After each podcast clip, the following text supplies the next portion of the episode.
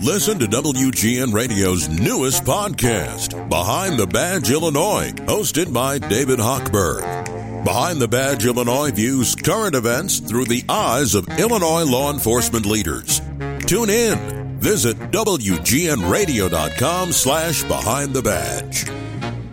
One of the big headliners at Lollapalooza, drugs.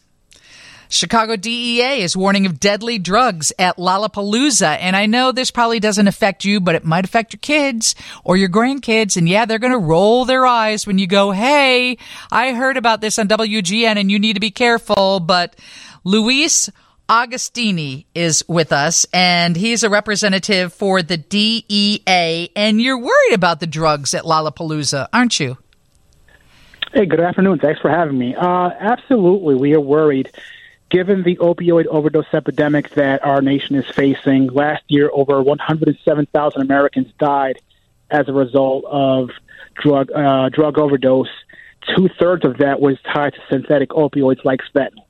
Here in Chicago, last year there were nearly 1,300 drug overdose deaths tied to fentanyl, and as of this year, it looks like we're, that number will continue trending uh, upwards and will surpass this year. So uh, the fake pills that are on the street that are being taken unknowingly and causing poisonings and deaths of uh, of Chicagoans, of our young ones, definitely concerns us. And where's the fentanyl? Where are these pills coming from?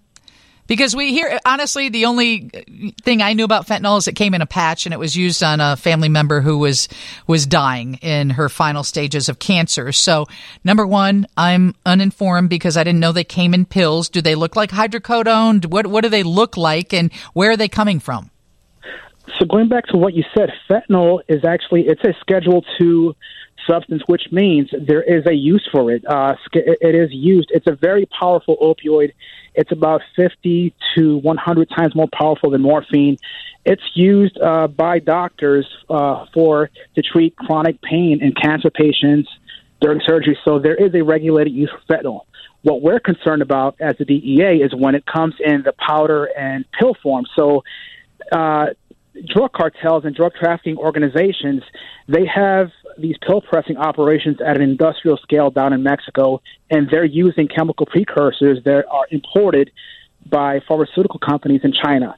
So after they press these pills to look like what you think would be Adderall or Vicodin or Oxy that you would think you either find somehow uh, it's sold online or you purchase from a friend, they look like these pills that should be only be prescribed by doctors and given out at pharmacy uh, they're packaged that way, shipped up to the U.S. and distributed. We all know Chicago is a major distribution hub for drug trafficking, and then it's ending up in our communities and killing our Americans.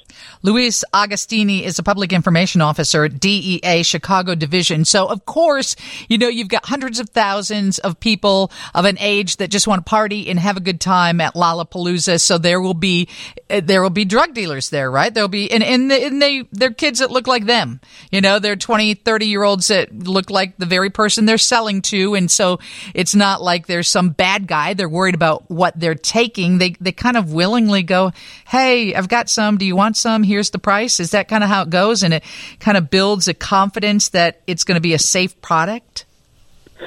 Yeah, I think it's no secret that there has been a history of drug use at concerts and festivals like Lollapalooza uh, here in Chicago and around the country. You're going to have that one kid that may have never taken uh, any kind of narcotic in his or her life, and they go with friends and they're feeling that peer pressure they encounter someone who is selling or is offering or selling, and again, they may not go there with the intention of, hey, uh, I'm going to take heroin or meth, but or fentanyl. They think they're taking a another kind of pill or substance like MDMA to what they think is enhancing their concert and music experience. But that pill may very may very well be laced with fentanyl and could be the last thing they ever ingest. And it only takes two milligrams of fentanyl to potentially kill someone. I think we've seen the visuals of uh, the grams or, or the very you know specks of fentanyl on the U.S. penny or on the tip of a pencil. It really only takes that much to kill someone. Okay, so like in the case of a powder form where they might be snorting it, they might be rolling up a bill and snorting it. Is that bill now laced with fentanyl, and is that enough that it could make somebody else sick? Not sure about the dollar bill. I think we're more concerned about the actual uh, substance. Uh, you bring up a point where it, it is being mixed into every narcotic, uh, every category of uh, illegal drugs, whether it's cocaine, whether it's heroin. Uh, fentanyl is finding its way into uh, every every class of, of drug. And are hallucinogenics back? Are those very big at music festivals now? I don't know that they've gone away, but uh, as far as from a trafficking standpoint, I think we're more concerned about uh, fe- the uh, oppressants like fentanyl and and heroin, and also meth as well.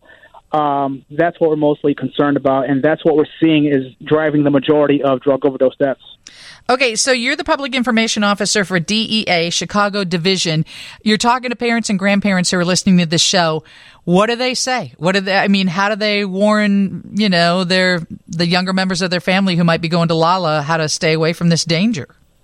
You know, I think you hinted at it earlier. I think we, we're all going to come off like curmudgeons, mm-hmm. and uh, you know they're going to roll their eyes, but we owe it to ourselves and to our young ones to have that talk and let them know. Nobody wants to be the bad guy. Nobody wants to. Everybody wants to avoid confrontation and conflict and difficult conversations, but you have to ask yourself, what's worse, being the bad guy or or a bad girl for a couple of hours or a few days, or living with regret and asking yourself, is there more I could have done? Should I have talked to them? That's the last thing I believe any parent wants. So again, just letting them know and knowing the reality, there will be drugs there. There has been drugs in the past. People have died from drug overdose deaths in the past at Lollapalooza. Just making sure they're aware of that reality and coming up with a game plan, letting them know you're there. If anything, if you need anything, you are only a phone call away. And just sharing resources. We have a website called uh, it's uh, One Pill Can Kill the address is dea.gov slash one pill. There's a lot of resources there and information that parents and any adult really can use to guide their conversations with the young ones, especially if they're going to events like Lollapalooza. Thank you so much for joining us on Chicago's Afternoon News. That's that's a good message to people who are listening. Thanks, Lisa. Steve has your four o'clock news from the Northwestern Medicine Newsroom coming up next.